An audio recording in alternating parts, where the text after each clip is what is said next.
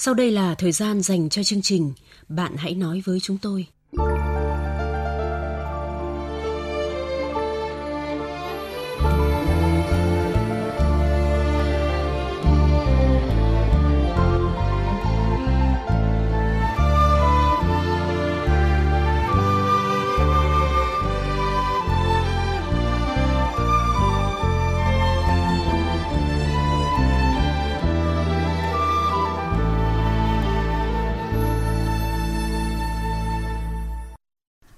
Các biên tập viên Thanh Huyền và Châu Anh xin chào các bạn. Các bạn thân mến, không phải người đàn ông nào cũng may mắn cưới được một cô vợ ngoan hiền đảm đang. Thực tế, không ít ông chồng đau đầu khi lấy phải cô vợ bướng bỉnh, cứng đầu và cố chấp. Làm sao để biến quý cô ngang ngược thành một người vợ ngoan hiền? Sau tiết mục điểm thư thính giả, chúng ta sẽ cùng nhau chia sẻ điều này với nhân vật của chương trình. Bạn Phạm Thu Lan ở quận Hà Đông, Hà Nội tâm sự về hoàn cảnh gia đình mình như sau. Tôi lấy chồng đã hơn chục năm nay, cả ngày đi làm về mệt mỏi. Về đến nhà, trước mắt tôi là cả núi công việc, nhà cửa bừa bộn, con cái chưa tắm giặt, cơm nước chưa nấu, bố mẹ chồng thì ốm đau, còn chồng thì đi uống bia với bạn bè đến tối muộn mới về. Bấy nhiêu thôi, mọi người sẽ hiểu được tâm trạng của tôi như thế nào. Lúc yêu nhau, tôi không để ý nhiều đến tính cách của chồng, nhưng cưới nhau về, tôi thấy mình phạm sai lầm. Về đến nhà, trước đây thì chồng tôi xem tivi, bây giờ thì chơi điện tử, lướt Facebook, mặc kệ tôi quay cuồng với cơm nước, con cái. Nhiều hôm xong tất cả mọi việc, tôi lên giường thì đã 12 giờ đêm. Tình cảnh tôi không khác gì ô xin trong nhà. Có lúc tôi mệt mỏi nhưng không dám cho phép mình ốm, bởi không có tôi, mọi thứ lộn xộn hết cả. Đã thế, chồng tôi lại còn rất hay mời bạn bè về nhà chơi và bắt tôi phải tự tay nấu nướng để thiết đãi bạn bè anh ấy. Mọi người đến chơi, ai cũng khen tôi khéo léo và đảm đang, nhưng anh chẳng bao giờ biết trân trọng những điều ấy. Tôi thấy chán và muốn buông xuôi, chỉ vì con cái nên tôi phải cố gắng. Tôi có nên tiếp tục hay dừng lại? À, vâng, bạn Lan à, hôn nhân là sự gắn kết để hai người cùng chia sẻ với nhau tình yêu, mọi vui buồn và cả trách nhiệm, nghĩa vụ với gia đình – qua tâm sự của bạn thì tôi phần nào hiểu được sự mệt mỏi, chán nản khi mà xong công việc ở cơ quan, bạn lại phải xoay sở với hàng tá công việc không tên trong gia đình.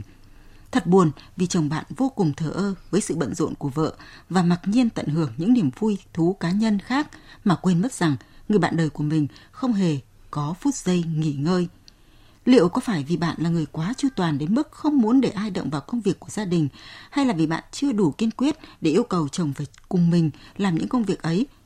Liệu có phải chồng bạn lười thật hay là do tư tưởng định kiến của anh ấy và thái độ thiếu quyết đoán của bạn mà nên? Bạn cần xem lại việc này. Thế còn việc anh ấy hay đưa bạn bè về nhà nhậu rồi là bắt vợ nấu nướng thì chị nghĩ sao hả chị Thanh Huyền? À vâng, tôi cũng đang muốn chia sẻ với bạn ấy rằng việc anh chồng đưa bạn bè về để bạn phải phục vụ có thể hiểu là anh ấy tự hào vì có người vợ giỏi giang chứ không hẳn là vô ơn như bạn nghĩ. Có chăng vì anh ấy nghĩ rằng việc gia đình là những công việc dành cho phụ nữ và nó không hề nặng nề, mệt mỏi gì. Do đó, theo tôi thì bạn cần lập kế hoạch rõ ràng, yêu cầu anh ấy cùng chia sẻ việc gia đình, chăm sóc con cái để bạn có thêm thời gian nghỉ ngơi. Bạn cũng cần chấp nhận có lúc anh ấy sẽ làm chưa tốt, nhưng nên khuyến khích để anh ấy dần có trách nhiệm đưa ra các công việc rõ ràng để anh ấy lựa chọn và bạn có thể giám sát giúp đỡ để anh ấy hoàn thiện dần. Hãy nhớ rằng khi bạn ôm hết việc nhà cùng một lúc chính là khi bạn đang nuôi dưỡng những tư tưởng lười biếng và tự chấp nhận chính mình một cách bị động như vậy đó. Mỗi gia đình sẽ trở nên hạnh phúc hơn nếu các thành viên biết chia sẻ công việc với nhau và giúp đỡ nhau vượt qua mọi khó khăn.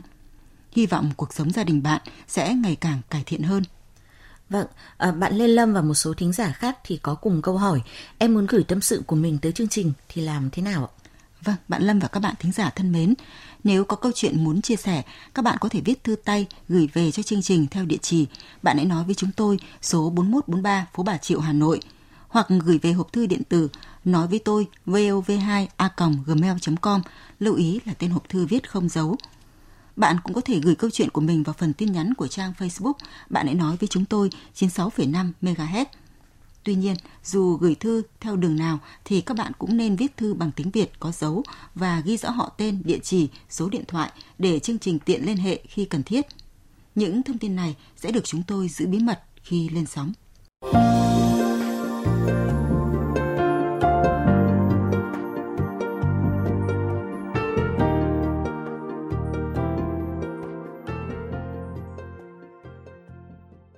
Bạn thân mến, đã đến thời gian chúng ta tâm sự với người đàn ông bức bối trong mối quan hệ với người vợ của mình. Biên tập viên chương trình sẽ tóm lược lại nội dung câu chuyện của anh.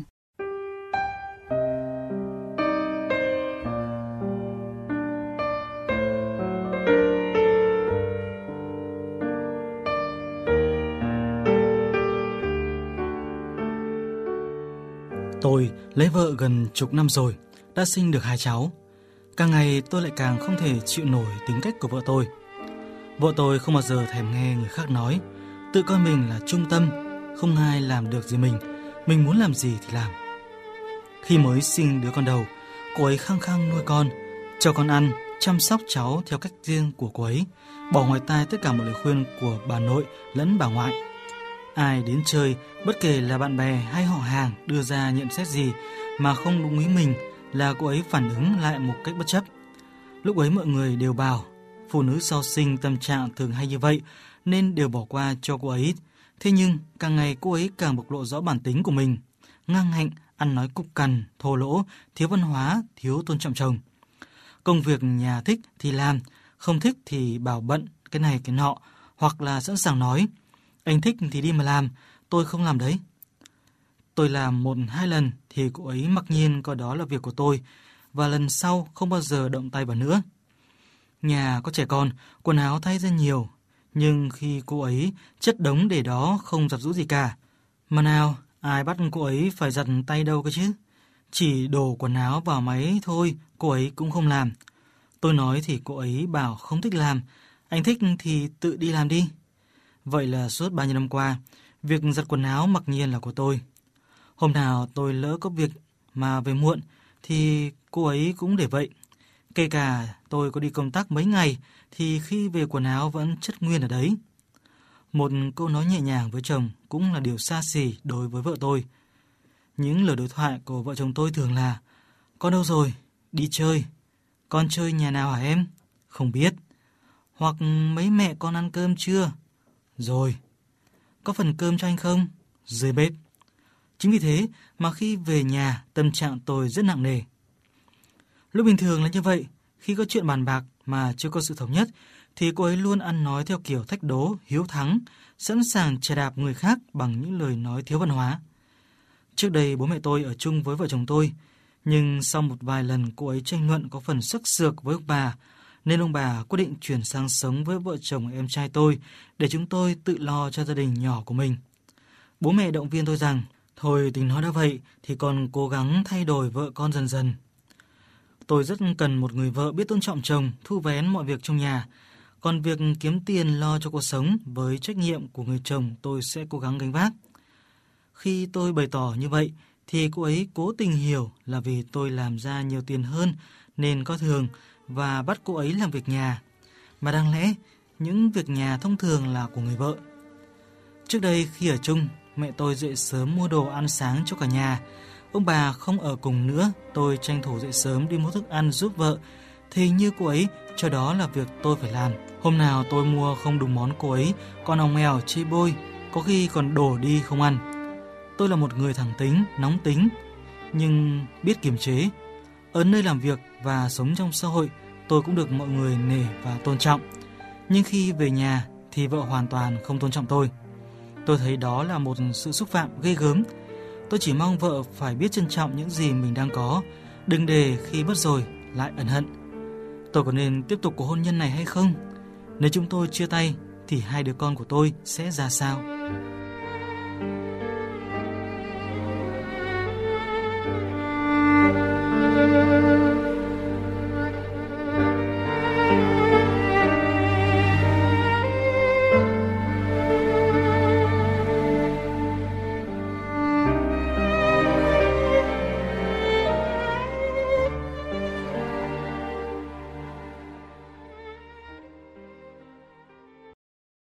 Các bạn thân mến, có nên sống bên người vợ tính tình ngang ngạnh hiếu thắng, có phần không tôn trọng chồng là câu hỏi mà người đàn ông trong câu chuyện đêm nay đang chăn trở. Chúng tôi đã tổng hợp lại một số ý kiến của thính giả hiến kế cho anh. Biện pháp đầu tiên, thính giả Đinh Thị Vĩnh ở tỉnh Bắc Ninh đưa ra là Vợ cháu thì bây giờ nói nhiều thì cũng không thay đổi. Bây giờ thì nó khó quá mà muốn giữ một gia đình với cả tôi thì lần cuối cùng thì gọi bố mẹ anh chị em tham gia góp ý là nếu còn ở với nhau thì thay đổi đi nếu không thay đổi được thì có thể chia tay Thính giả Trương Minh Võ có phần chê trách người vợ. Dù có uẩn khúc sâu xa gì đi chăng nữa, thì vợ như vậy là không được. Con người ta sống với nhau cần được tôn trọng. Bạn hãy bình tĩnh, một lần nói chuyện thẳng thắn với cô ấy, xem có khúc mắc gì không. Nếu có thì cùng nhau giải quyết trong hòa bình. Nếu không thì phải tìm được tiếng nói chung để cuộc sống trở lại đúng nghĩa của nó. Còn cứ sống trong không khí nặng nề như nhà có bom thế này thì sẽ đến lúc quả bom phát nổ. Khi ấy chỉ khổ con trẻ mà thôi. Ý kiến của bác Triệu Xuân Trụ ở tỉnh Quảng Ninh là cái thứ nhất là cũng là một phần lỗi ờ, ở cháu là ngay từ đầu cháu đã không có cái kỳ cương giáo dục vợ cháu lề lớp quy củ gia đình cháu ông ấy bây giờ ấy, cháu ờ, tổ họp gia đình lại để ờ, mọi người tham gia góp ý rồi phân tích về những cái phần nhược điểm của vợ cháu xem là có xin lỗi sửa đổi không. Nếu vợ cháu xin lỗi được thì rất tốt mà vợ cháu đâu không đấy thì cháu ờ, uh, hãy cứ trên đi một thời gian để giáo dục vợ. Thính giả Phạm Tê Luyến nhận định về mối quan hệ của vợ chồng nhân vật là vợ anh không yêu anh hoặc là anh đã làm gì để cô ấy thất vọng đến nỗi không còn quan tâm thì mới lạnh nhạt với anh như vậy. Vì thường thì ngay từ đầu sẽ không ai như vậy cả. Còn nếu không có lý do gì mà người ta tính cách như vậy thì hơi buồn thật. Không ai sống nổi với một người như vậy. Bước cuối cùng có thể phải chia tay là điều mà bác Hoàng Thị Tùy ở tỉnh Nam Định, bác Đào Huy Sỉu ở tỉnh Tuyên Quang và bác Vũ Thị Lịch ở tỉnh Bắc Giang muốn nói. Bây giờ cháu nói chuyện nghiêm túc với vợ cháu. Đưa hết những điều gì mà cháu còn chưa hài lòng về đối xử của vợ. Và cháu cũng nói đến cái nguyện vọng của mình. Muốn xây dựng một tổ ấm gia đình thì hai vợ chồng phải như thế này, phải như thế kia. Một thời gian nếu vợ chồng cháu càng ngày càng quá ra, không sửa đổi, không chấp nhận lời đề nghị của cháu, mà làm cho cháu cuộc sống càng thấy nó buồn tủi hơn, thì cháu cũng nên tính đến chia tay. anh uh, tổ chức một cuộc họp gia đình phân tích phê phán những sai lầm khuyết điểm của vợ anh. Thế nếu mà vợ anh khiêm tốn sửa chữa thì cho qua. Nhưng nếu vợ anh là không khiêm tốn sửa chữa thì anh có thể ly hôn. Chú là một người chồng biết vun sới cho tổ ấm, nhưng không may vớ được người vợ. Cứ ỉ lại cho chú, thôi đành, cây muốn lặng, gió chả đừng. Chú tổ chức một cuộc họp gia đình, nói cho cô ta biết rõ vấn đề. Nếu cô ta sửa đổi thì ở với nhau, nếu cô ta không sửa đổi thì chia tay. Thẳng thắn với nhau là điều mà thính giả cá rán khuyên nhân vật. Nếu đúng như lời bạn nói thì có hai khả năng. Một là vợ bạn đang ngoại tình. Người phụ nữ chỉ thờ ơ và không quan tâm đến gia đình khi họ có một mối quan tâm khác. Hai là đúng là bản tính cô ấy như vậy. Nhưng mà trường hợp này hơi ít vì theo bạn kể thì bạn chẳng còn điểm gì để chê. Một khả năng nữa, đây chỉ là câu chuyện do bạn kể nên nó chỉ từ một phía. Tôi chưa thấy bạn nêu ra bản thân có tật xấu hay khúc mắc gì với vợ. Cần lắm một cuộc nói chuyện thẳng thắn giữa hai vợ chồng, nhưng vào lúc hai người bình tĩnh nhất. Chúc bạn sáng suốt. Người chồng nên nhìn nhận lại bản thân là điều mà thính giả mến mến muốn gửi gắm. Khi anh nói cái câu đáng lẽ thông thường việc nhà là của người vợ, thì tôi thấy anh xứng đáng có cô vợ phải tệ hơn thế này gấp trăm nghìn lần. Thứ đàn ông ra trường chỉ thấy nói việc giặt rũ, không thấy nói cơm nước, chăm con, dạy con nhỉ. Chồng cũng đi làm, vợ cũng đi làm, nhưng lại muốn vợ phải như con ở. Đây cũng là điều mà thính giả Phương Triệu muốn gửi gắm. Nếu như nói rằng việc nhà là của vợ thì không đúng đâu anh ạ. Công việc nhà, chăm sóc con cái, việc nội ngoại hai bên là việc chung, hai vợ chồng cùng có nghĩa vụ ngang nhau. Vợ sai khi sắc sược với cha mẹ, còn anh sai khi nghĩ việc nhà là của vợ. Cả hai cùng nên sửa đổi, anh nhé. Cho vợ cơ hội để sửa chữa là ý kiến của bác Đinh Văn Vui ở tỉnh Nam Định.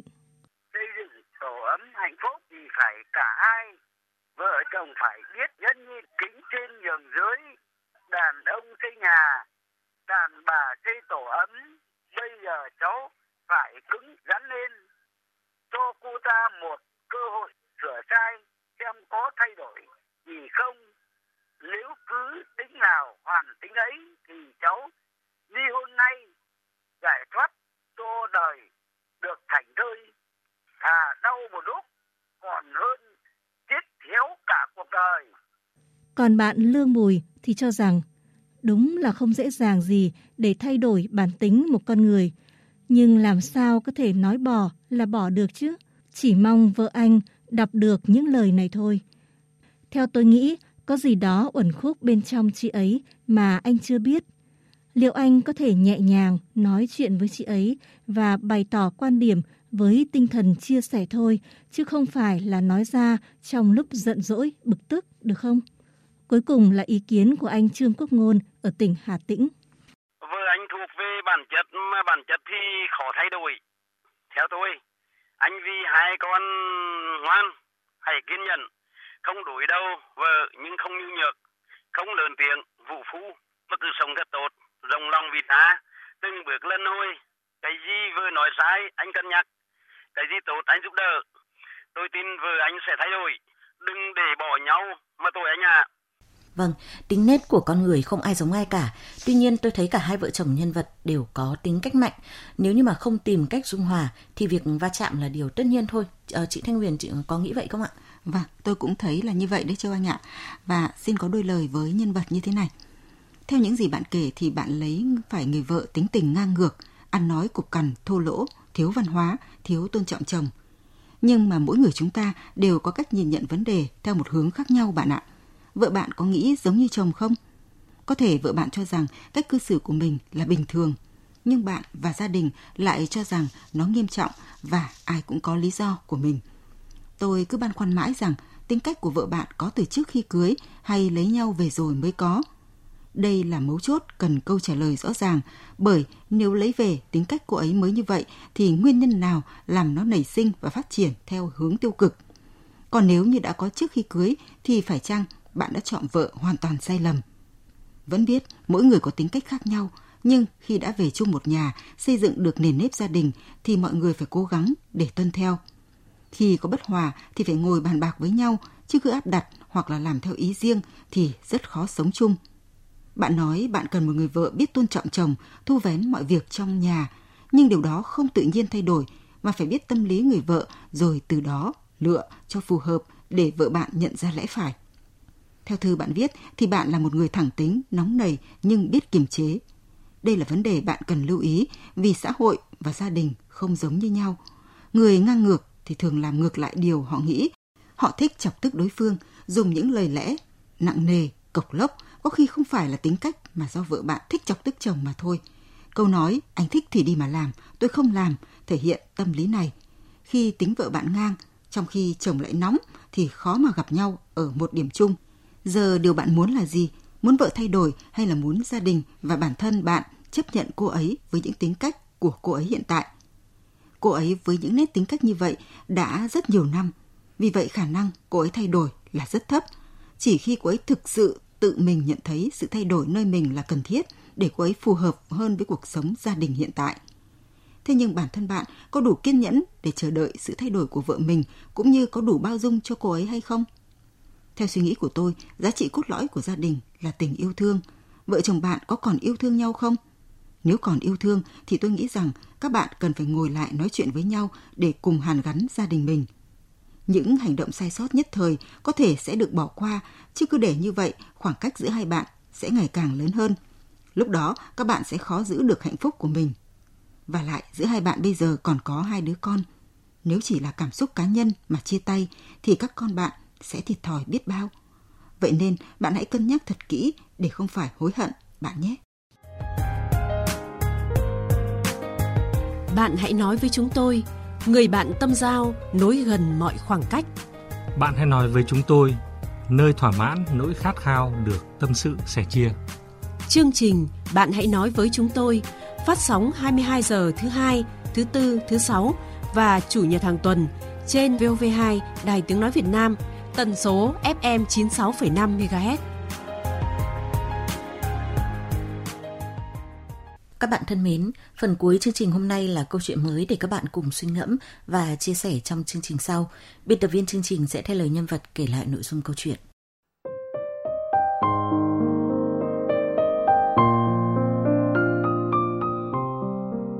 Em năm nay 19 tuổi, đang học đại học năm thứ hai. Trước đây em học rất kém, việc em đỗ vào cấp 3 là một sự may mắn lớn. Trong khi 3 năm học cấp 3, em luôn cố gắng nỗ lực học tập, nhưng sức học của em chẳng khá hơn là bao. Vì biết sức học của mình như thế nào, nên em chưa từng có ý định vào đại học, cũng không hề suy nghĩ định hướng cho tương lai nghề nghiệp. Thế nhưng bố mẹ em lại muốn em đăng ký nguyện vọng vào ngành bố mẹ định hướng. Em làm theo và một lần nữa, may mắn lại đến khi em đỗ vớt vào ngành học đã đăng ký. Vì biết bản thân không giỏi giang như các bạn nên em luôn khép mình, ngại giao lưu. Dịch Covid-19 bùng phát khiến bọn em phải học online, trong khi các bạn khác đều kêu chán vì không thể học trực tiếp, không thể gặp gỡ, chơi đùa cùng nhau, thì em lại mừng vì không phải tiếp xúc với người khác. Em không có ý chí học tập, chưa bao giờ em cố gắng hết sức mình. Càng học, em càng cảm thấy không hợp với ngành này, cũng không yêu thích nó. Một phần vì sức học, một phần vì không có hứng thú với những gì đang học, nên kết quả học tập của em chỉ ở mức trung bình và có nhiều khi em rơi vào trạng thái tiêu cực, đánh mất niềm tin vào chính mình. Từ nhỏ em đã thích vẽ, nhưng không đủ ý chí nghị lực để nuôi dưỡng niềm đam mê thành ước mơ. Trước đây, em không biết mình thích gì, ước mơ điều gì. Cho đến gần đây, em mới biết mình thích những công việc tự do, có tính nghệ thuật, cần sự tỉ mỉ và say mê sáng tạo. Em mong muốn sau khi ra trường được ra ngoài làm thuê, tự lo cho bản thân và có thể đỡ đần được bố mẹ, tìm hiểu học hỏi và theo đuổi lĩnh vực phù hợp với khả năng của mình, có thể mở được một cơ sở sản xuất ở địa phương hoặc một trường lớp năng khiếu. Em không sợ lao động vất vả, nhưng em cũng ý thức được khả năng và vấn đề của mình là ít va chạm, thiếu hiểu biết và kinh nghiệm sống. Năng lực giao tiếp, ngôn ngữ và hợp tác với mọi người rất kém. Em không có trình độ tin học ngoại ngữ. Mục tiêu và dự định của em chỉ là ý định mơ hồ, không có cơ sở, không cụ thể rõ ràng. Hơn nữa, bố mẹ em không ủng hộ ước mơ của em. Bố mẹ nói đó là điều vô vọng và nhất quyết bắt em hoàn thành 4 năm đại học. Có lúc mà em lại nghĩ hay là mình bỏ học để đi làm. Em có thể dùng tiền lương để học vẽ. Có tiền rồi, bố mẹ em chắc sẽ lắng nghe ý kiến của em. Nhưng em mới chỉ có bằng tốt nghiệp trung học phổ thông. Với cái bằng đó, chắc chắn sẽ khó xin được việc có lương cao. Mà nếu có thì chắc chắn công việc sẽ rất vất vả. Như thế, hoặc là em không đủ tiền để học vẽ, hoặc là không đủ thời gian để theo đuổi mơ ước này. Vậy có phải những suy nghĩ của em chỉ là biểu hiện ngông cuồng của sự thiếu hiểu biết, là sự ảo tưởng sức mạnh? Có phải em đang suy nghĩ xa rời thực tế, không biết quý trọng cái mình đang có khi mà nhiều người mơ ước được như em? Em nên thay đổi suy nghĩ bằng lòng với lựa chọn của mình hay không? Em có nên cố gắng học nốt 4 năm đại học, ra trường thì phó mặc cho bố mẹ, lo cho mình một công việc gần nhà, dù lấy chồng như mong muốn của bố mẹ hay không? Em rất mong được chia sẻ, nhận được những lời khuyên của các thính giả gần xa và chương trình, giúp em có định hướng đúng đắn về học tập và quyết định được tương lai của mình.